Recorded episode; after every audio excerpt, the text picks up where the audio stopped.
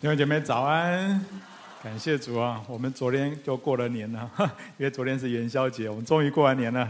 感谢主，感谢主！我们一起来做一个祷告，预备我们的心来领受今天的话语。所以说，我们再次仰望给主。今天早上，我们再次求主恩高我们，恩高你仆人的口，也恩高我们弟兄姐妹的心，叫我们预备好来领受主的话语，让我们讲的人、听的人都。同盟一处，都在你面前得着神的恩膏跟恩典。谢谢耶稣，谢谢主，奉耶稣的名祷告，阿门。最近我们在查考创世纪啊，大家还记得创世纪四个重要的事件：创造、堕落、洪水跟巴别塔，以及四个重要的人物，哪四个啊？亚伯拉罕、以撒、雅各跟谁？约瑟。那还记得上帝常自我介绍的时候，他会怎么说？他说：“我是亚伯拉罕、以撒、雅各的上帝。”哎，为什么要提到他们三个人呢？因为透过他们三个人，让我们认识圣父、圣子、圣灵的工作。透过亚伯拉罕，我们认识圣父是呼召我们起来侍奉的神，因为神呼召我们起来蒙福，并且带出祝福。还有透过以撒，我们认识圣子耶稣的工作，因为他是赐应许、成就应许，是不可能变成可能的神。还有透过雅各，我们认识圣灵的工作，因为圣灵是管制我们的神。特别是今天我们要讲的毗鲁伊勒的经历啊。那么，请问那个经历是一个什么样的经历呢？那是一个很大段的一个故事啊。从创世纪的记载里面，我们看到雅各年轻的时候，他曾经用红豆汤买了哥哥长子的名分，对不对？后来又骗走了爸爸要给以撒，要给哥哥以撒的祝福。哎，这两件事情引发了哥哥对他有很深的怨恨，而他选择了逃避，选择逃。逃离迦南地，他逃到哪里呢？逃到巴旦亚兰，他舅舅拉班那个里那里，一待就待了二十年。如今他成了大家庭，上帝要他带着家人回老家。不过呢，过去说没有面对的问题，如今依然要面对，就是跟哥哥之间的一个怨恨。在他们回家的路上，听见哥哥回报说：“哎，你的哥哥以以嫂已经带了四百个人往你这里来。”。他吓都吓死了，对不对？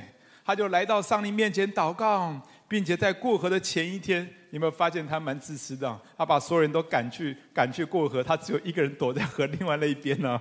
可是他遇见上帝了，他跟上帝摔跤，他紧紧的抓住上帝，他跟上帝说：“如果你不祝福我，我就不放你走。”后来上帝祝福他，而且帮他改了名字，叫做以色列，意思是说他与神与人较力都得了胜。最后呢，上帝摸了他大腿窝一把，他就瘸了。自此，他的生命彻底改变，人生也改变。于是雅各就做了一个纪念，把那个地方叫做毗鲁伊勒。毗鲁伊勒意思就是神的面，意思是说我与神面对面了，我与神面对面了，我的性命仍得保全。那这就是雅各毗鲁伊勒的伊伊勒的经历啊。那么请问？上帝要透过这个经历教导我们什么呢？今天我有三点要分享，也就是我们如何能够胜过肉体的三个重点。我们如何胜过肉体呢？第一，好，看投影片。第一，一定要知道自己的肉体很强悍。来，跟你旁边的说，要知道自己的肉体很强悍。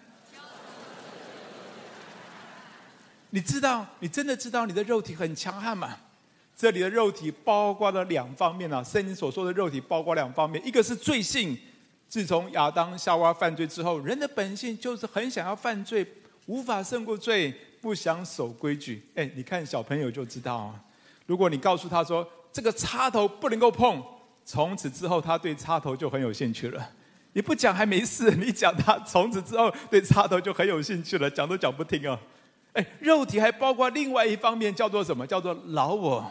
就是人里面的骄傲，人里面的自我，人里面的自以为是，不一定是犯出犯罪的行为哦，不一定是做出犯罪的行为，可是里面总是自以为是。大家都知道我们的肉体很强悍嘛，你去看雅各，雅各的名字叫做抓，也有欺骗的意思。他为了满足自我，年轻的时候为了满足自我，他去骗去抢不属于他自己的东西，这叫做贪心呢、那。哦，再加上他的妈妈偏心，也很自我，对不对？还帮助他去骗去抢。有一次，这个妈妈就帮助雅各骗到他父亲原本要给哥哥以扫的祝福。或许有人会问说：“哎，如果雅各不去抢，他怎么能够传承亚伯拉罕之约的祝福呢？”哎，这应该是上帝预定的吧？要不然他又如何？要不然这个约又如何能够世世代代相传呢？我不知道你有没有这个疑问呢？如果你有这个疑问的话，大概是没有读懂圣经呢。哎，注意看哦。那一次，雅各抢到父亲原本要给以扫的祝福里面，那个祝福的内容啊，你仔细去读，并没有亚伯拉罕之约的成分。后来呢，雅各被迫离开离开家，要去巴旦亚兰的时候，这一次父亲特别来为他祝福，而这一次的祝福里面，就很明显的有那个亚伯拉罕之约的内涵，意思是说，父亲原本要让。亚伯拉罕要要让雅各承接这个亚伯拉罕之约的祝福，要给他的就是给他的，他根本不用去抢。但是原本不是要给他的祝福，是要给他哥哥的，结果他去抢，反而怎么样？反而造成兄弟鬩墙反目成仇，他也被迫离家二十年。我们看到雅各早期的生命是充满了自我，他的肉体很强悍。后来雅各到了他舅舅拉班那那里去啊，哇！你可以看到他的他的舅舅比他更贪，比他更有肉体，对不对？正如诗篇里面所说的：“清洁的人，你以清洁待他；乖僻的人，你以什么？以弯曲待他。”他的舅舅是一个狠角色，竟然用两个女儿的婚姻来压榨雅各，为他工作十四年。之后，雅各又为了工资为他工作了六年，在这期间，拉班不断的改工价，而就这样，雅各被熬炼了二十年呢。那么，请问，雅各被熬炼了二十年，他的老我磨掉了没有？哎，其实当然有一些了哈。上个礼拜我们才讲到的信息是，罪人会改变的，罪人会改变的，只不过呢，他还没有完全的改变。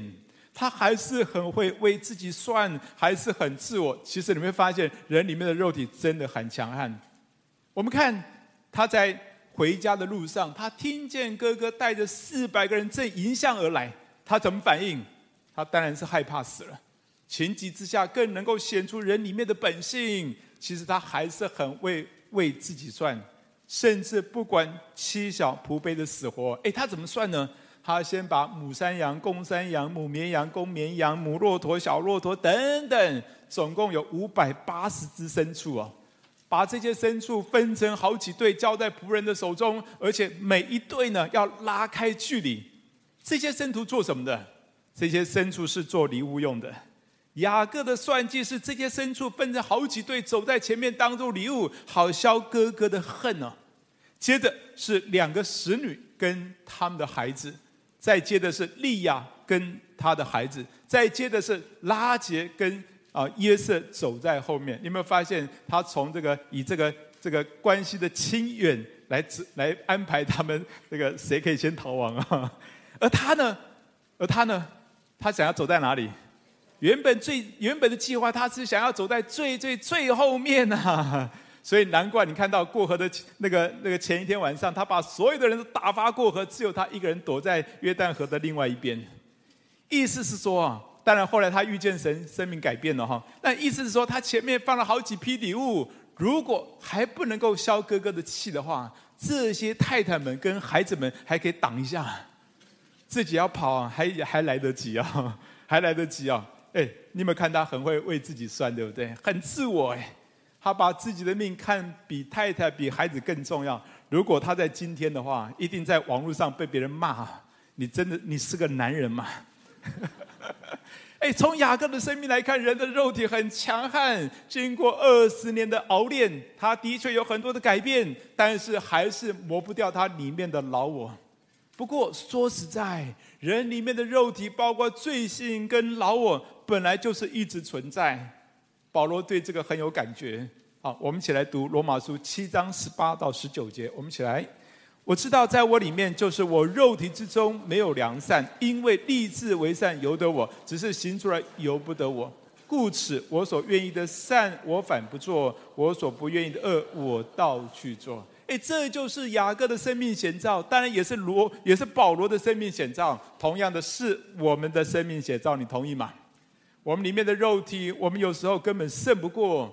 我们想要做的善，我们反倒不做；不愿意的恶，我们反倒去做。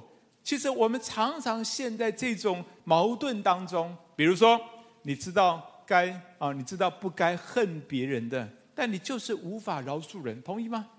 有时候你知道不该乱发脾气，你就是控制不了；有时候你知道不该看色情影片，你就是抵挡不住；你不应该说的话，你就是会乱说。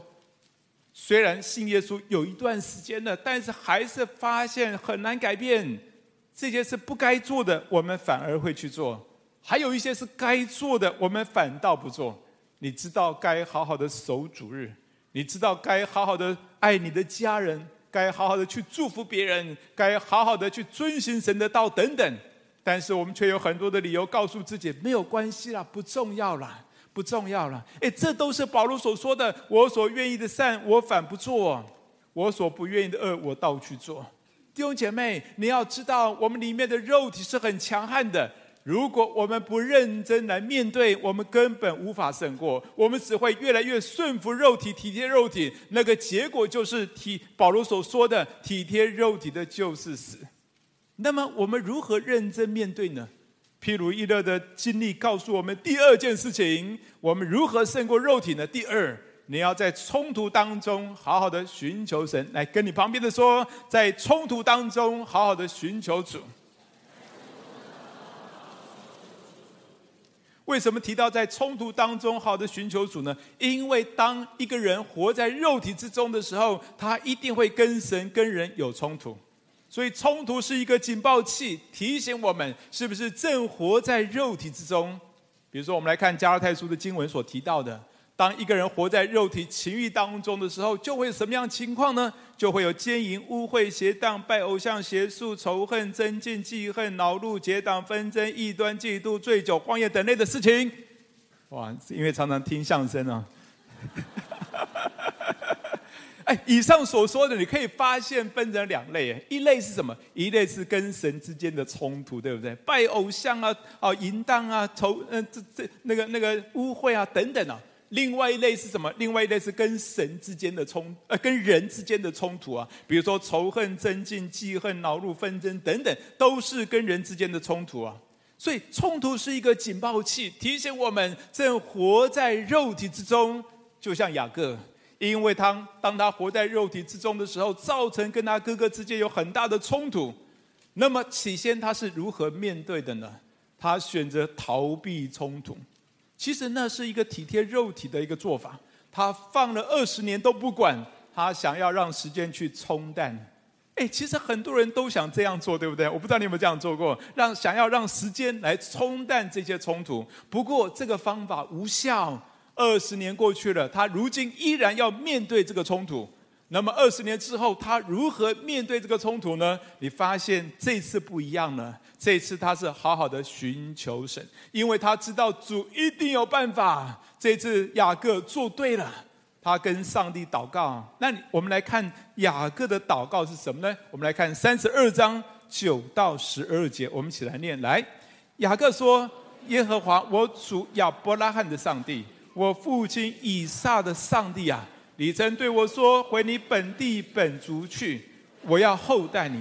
你向仆人所施的一切慈爱和诚实，我一点也不配得。我先前只拿着我的杖过这约旦河，如今我却成了两队。求你救我脱离我哥哥以嫂的手，因为我怕他来杀我，连妻子带儿女一同杀了。”啊！你曾说：“我必厚待你，使你的后裔如同海边的沙，多得不可胜数。”在这一段圣经当中，你有没有发到发现一些重点？雅各一直抓住神的话，对不对？他说：“主啊，是你要我回家的，因为是你说我要厚待你的，而且你还说过，我必使你的后裔如同海边的沙，多得不可胜数。”你有没有注意到雅各在冲突当中，在祷告里面，他紧紧抓住神神的话，他紧紧思想神的话。另外，雅各的祷告里面也有很多的感谢啊。第十节说，雅各啊祷告说：“你向仆人所示的一切慈爱跟诚实，我一点都不配得。过去我拿着一根杖过河，如今我带着两对回家啊。”雅各感谢主，如今他所得的是远超过他所求所想的，根本是他所不配得的。所以雅各的祷告里面也充满了感谢，他感谢上帝过去如何帮助他，现在在冲突当中，他相信神一定会救他。所以在第十一节，他才祷告说：“主啊，求你救我脱离哥哥以扫的手。”所以呢，在冲突当中，你最重要的关键是什么？你就是要好好的寻求神，特别去思想神的话，特别去思想神的恩典。主一定有办法帮助我们的。阿门吗？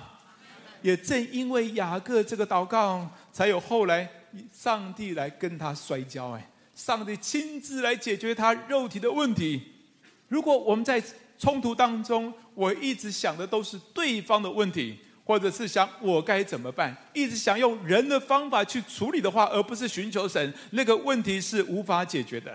就像雅各用人的肉体，起先用人的肉体的方式来处理，二十年过去了。他还是要重新面对啊，哦，因为出来混，这个都是要还的，对不对？哎，所以呢，只要我们寻求主，主一定有办法解决我们冲突的问题。那么，更重要的是，主一定会帮助我们解决那个冲突背后肉体的问题。那么，请问大家，什么样的地方是我们最容易冲突的地方啊？你觉得什么地方？家庭，对不对？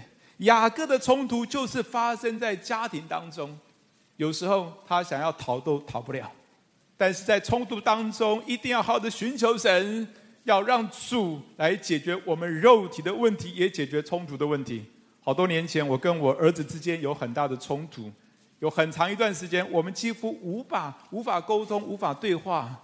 刚开始的时候，我会想到都是他的问题，我心中甚至有想要放弃他的问的一个念头啊。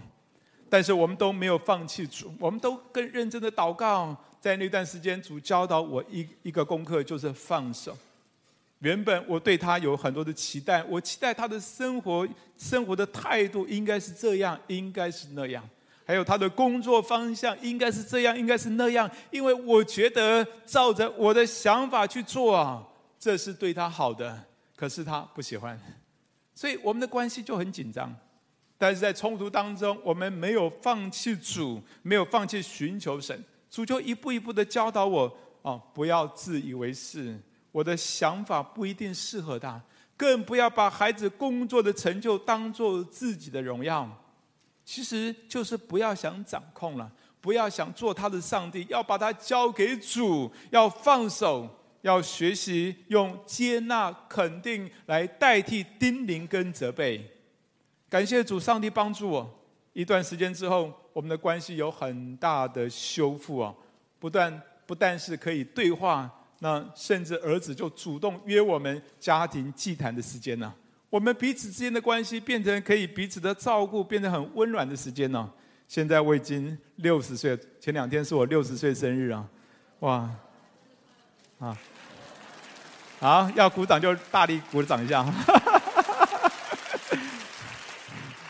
可是啊，我一点都快不快乐不起来，因为六十岁是很可怕的日子，因为觉得能够为主拼命的时间好像又短了一些啊，所以我们每一次见到面一见一次就是少了一次啊，哎，但是我发现六十岁的。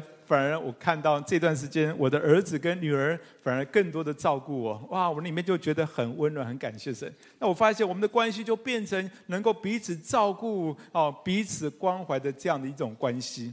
所以，而但我现现在，而且呢，现在我儿子呢，常常面对一些不顺的事情，或者是挑战的事情，他也会主动来跟我们说：“哎，能不能请爸爸一定要为我祷告？”当然，我们一定会为他祷告。感谢主，我们在这种的互动之下，我根本不需要再用叮咛跟责备的方式，而自然而然，他的生活态度、他跟主的关系以及他的工作表现是越来越好。感谢主，在冲突当中，最重要的是好好的寻求神，主一定会帮助我们面对冲突背后的那个根本问题，就是肉体的问题。当然，神也会解决我们冲突彼此之间冲突的问题。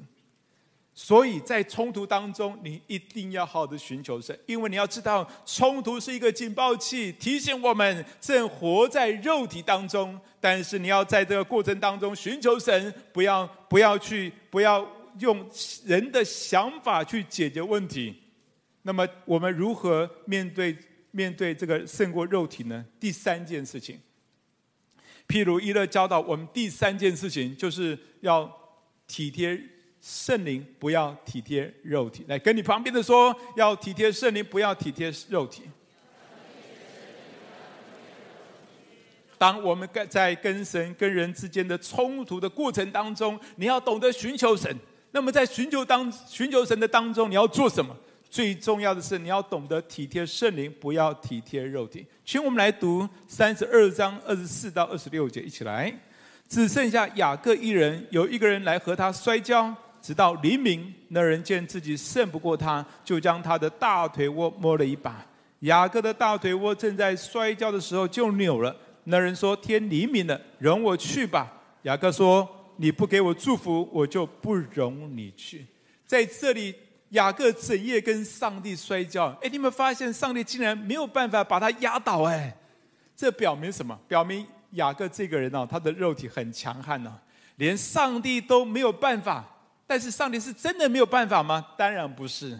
关键的时刻，上帝摸了他大腿窝一把，结果他二十年来没有办法改变的，没有办法彻底改变那个老我，在那一瞬间当中，整个改变了。刚刚我们说，他原本计划走在最后面，对不对？所以他就把他的孩子啊、仆婢啊等等，前一天就把他打发都过河了，只有他一个人留在约旦河的另外一边，哦，也准也准备是方便逃跑。但是现在他改变了，他敢面对，敢承担。三十三章的第三节那里说，他自己就走在他们的前面。他现在不再逃避问题，他勇敢的承担。那什么是大腿窝呢？大腿窝预表什么呢？其实大腿窝是我们全身最有力量的地方。人要坐、要跑、要站，都靠它。这代表，这预表人肉体最强悍的地方。圣经常用人的用腿的力量来代表人肉体的力量啊，比如说诗篇一百四十七篇第十节，大家很熟悉的一段圣经。他不喜欢马的力大，人的什么脚快，对不对？所以你看到圣经里面用人用人的腿的力量来预表人肉体的力量。上帝不要我们靠自己的肉体，但是。很不幸的是，人总是喜欢靠自己肉体的力量。雅各也是一样，他计计划如何跑、如何逃，都全靠他大腿的力量。所以，大腿窝预表人的肉体，也就是预表人的罪性跟老我。雅各的肉体让他喜欢争、喜欢算计，哎，这是他很强大的大腿窝。那么，他如何胜过自己的大腿窝呢？关键是与上帝摔跤。当上帝摸雅各的大腿窝一把的时候，他就瘸了，他再也跑不动了，他也再也没有办法靠自己，只能够完全依靠神，他整个生命彻底的改变。那么，请问什么叫做与上帝摔跤啊？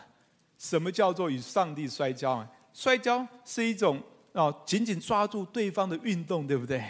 那与上帝摔跤，就是在祷告当中紧紧的抓住上帝。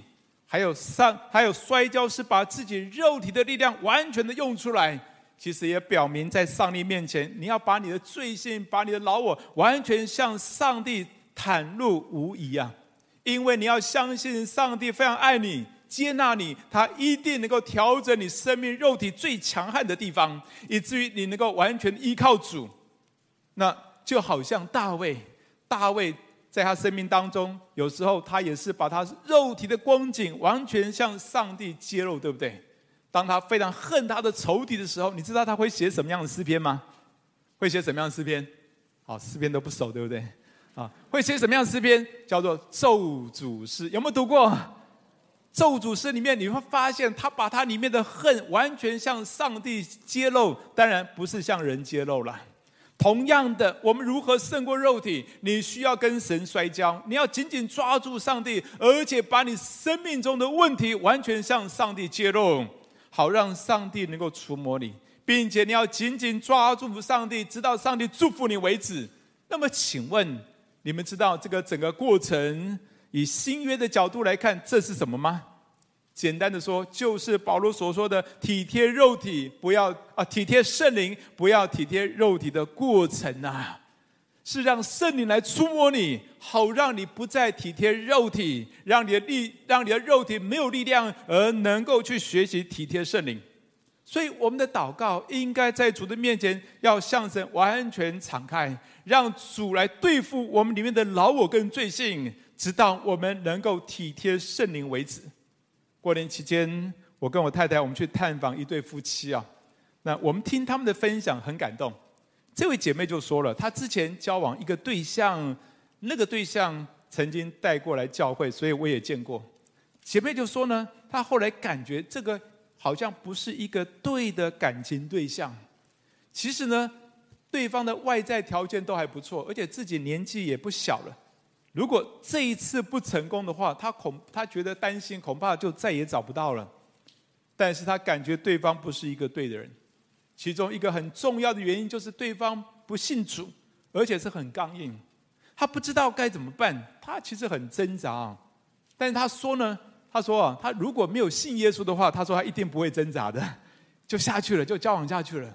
但是他说他是基督徒，从小他的妈妈带他去教会，还有呢，他爸爸也没有信主。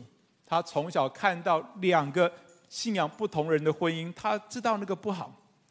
之前呢，他很少为信仰的事情而挣扎，但是那一刻他非常挣扎，到底要不要交往？对方信耶稣有那么重要吗？”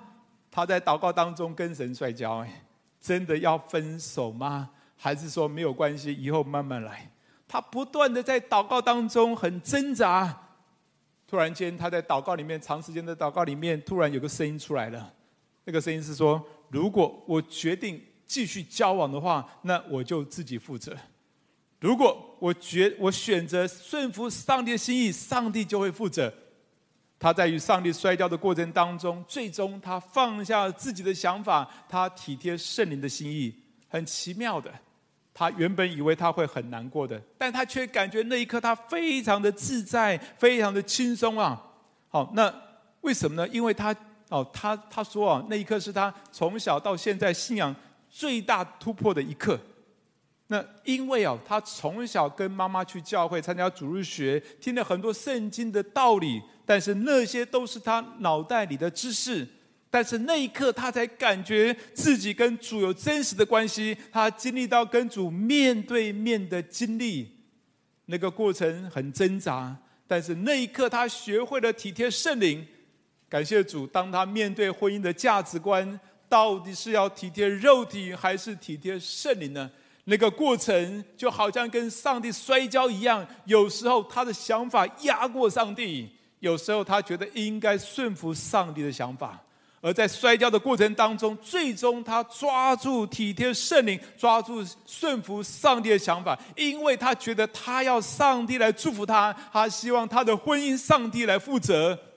后来他就决定跟对方分手，过程很不容易，但是他却勇敢地做了这个决定。当然，要再找一个基督徒，而且是敬虔的基督徒，真的是谈何容易啊！但是他相信主，主会为他负责，所以他紧紧的抓住神，一直要上帝的，一直要上帝的祝福。后来，上帝带领他认识了一位弟兄，啊，他们就相识相恋，而且结婚，而且有了孩子。过年期间，我跟我太太我们去探访这对夫妻，我听他们分享，他们都非常感恩。他们都觉得，他们都顺服神的心意，最终他们能够在对的时间遇见对的人，做对的选择。感谢主，弟兄姐妹，我们面对某一些事情，或许你也会，你也会有，到底我要选择自己的想法，还是上帝的想法？到底我要体贴肉体，还是体贴圣灵呢？这个过程会让你很挣扎，好像摔跤一样。但是我鼓励你，一定要在祷告当中跟神摔跤，而且要紧紧抓住上帝，而且要把你所有的想法、肉体的想法，完全向上帝敞开，然后紧紧抓住上帝，直到他祝福你为止。那么到时候，你就会知道你该做什么样的选择。你一定会学习体贴圣灵，而不体贴肉体的。感谢主，上帝非常乐意更新改变我们肉体的生命。今天圣灵在我们生命当中，就是要做这件事情，如同在雅各身上做这件事情一样。但是关键是你愿不愿意在祷告当中向神完全敞开呢？你愿不愿紧紧抓住上帝，跟神摔跤呢？一直祷告到上帝祝福你为止，一直祷告到你体贴圣灵为止。最后，我们再来复习一下，我们的肉体生命要改变三个重点。第一什么？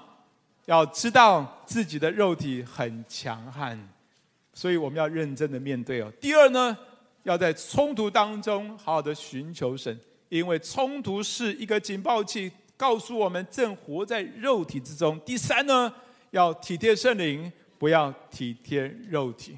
那接下来呢，我们来看一个见证哦。也是鼓励我们三月份我们要进食祷告。我盼望弟兄姐妹在进食祷告当中，我们好好的学习体贴圣灵，不要体贴肉体。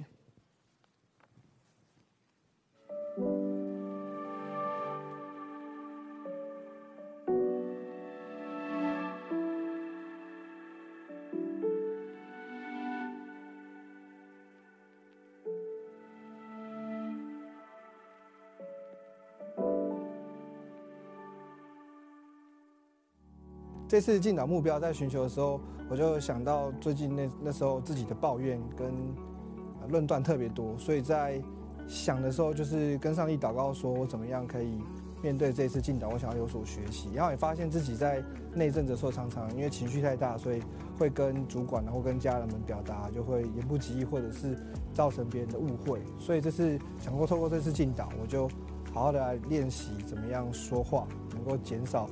抱怨跟论断，然后也要跨越被情绪牵着走那样的模式。其中最有印象就是有一次，在我们协会要跟公部门合作的时候，我发现那时候听到跟公部门合作，就会产生出以前一些合作上面比较不好的经验，包含就是可能程序上面会很多繁琐啊，然后要一直不断的交通，然后很多很琐碎的行政，都让自己觉得很疲乏。那这时候就想到，我进岛目标是要。好好的祷告，不要抱怨跟减少论断，所以我就先暂时让自己安静下来，然后去听我的主管跟我表达这是怎么样跟这公布。我发现这次的合作是不一样的合作，就是一起携手来关心所有朋友的一个活动。那确定要合作之后，自己就会觉得有更多的动力，因为是关心所有朋友嘛，也包含跟自己信仰有关，要把爱传出去，所以在当中就不断的去想要怎么样策展活动，想要办得多好，然后怎么样让。志工啊，跟所有家庭都可以有很好的体验，但这当中又想想，发现协会的能力其实没有那么多，所以就越想压力越大，想要直接跑去找主管表达自己里面的那些不舒服，但是后来就被圣灵提醒说，哎，可以再安心的祷告，或许没有那么复杂，然后后来就被光照说，其实在这次的活动上面，要服务的是这些实惠家庭，所以主角是他们，我们的话就是好好的听他们讲话。然后甚至可以为他们祷告，然后神就光照说：“哎，这不就是我们教会的小组模式吗？”所以一被这样提醒，就觉得：“哎，这个东西是很好的，而有非常大的平安，又觉得这很顺畅，就跑去跟主管讲。然后主管就觉得：哎，可以这样子做。那在后面在自工培训啊，包含到活动现场，这样做下来其实都是非常的心神。然后自工跟所有家庭都感受到很大的喜乐跟温馨。所以我觉得这是一次很不一样的看见，是先学习怎么样等候。那这次的目标。其实也就像是感谢上帝是给我这个礼物了，让我可以突破我以往的看见跟经验。那其中就觉得不好的经验不一定代表不好，好的经验呢也是不见得通用到每一个经验当中。然后更多的是，如果我用团队去思考，会比我自己一个人更有果效，其实是更更加精神。所以就将这一切的创意、平稳跟荣耀归给我们天上的父。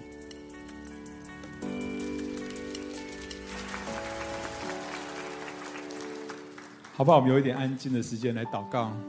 我们闭上我们的眼睛，我们求圣灵光照我们，看看我们现在是不是在跟神、跟人的冲突当中呢？就能光照我们在那个冲突当中，提醒我们需要去处理我们肉体的问题。或许你在冲突当中，跟神、跟人的冲突当中，你只想到是用人的方法解决。想到的是对方的问题，但是我们求圣灵光照我们好吗？光照我们在我们里面是不是有许多肉体的问题？有许多我们里面的骄傲、里面的罪性的问题，以至于我们不愿意跟人和好，我们不愿意跟神和好。好吧，我们求神光照我们，给真实面对我们里面肉体的问题。那些应该为善的，我们就去做；那些不该做的，我们就不要去做。求圣灵光照我们。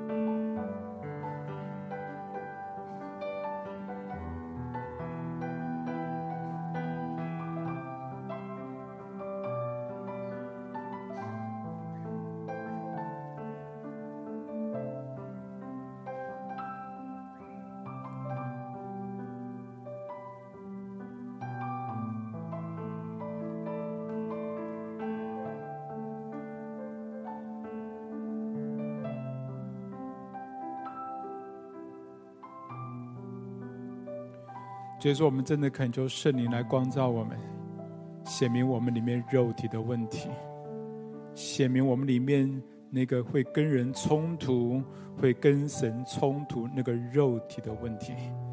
求神光照我们，教我们真实的面对自己，也让我们在祷告当中，我们要学习紧紧的依靠神，我们要学习寻求你。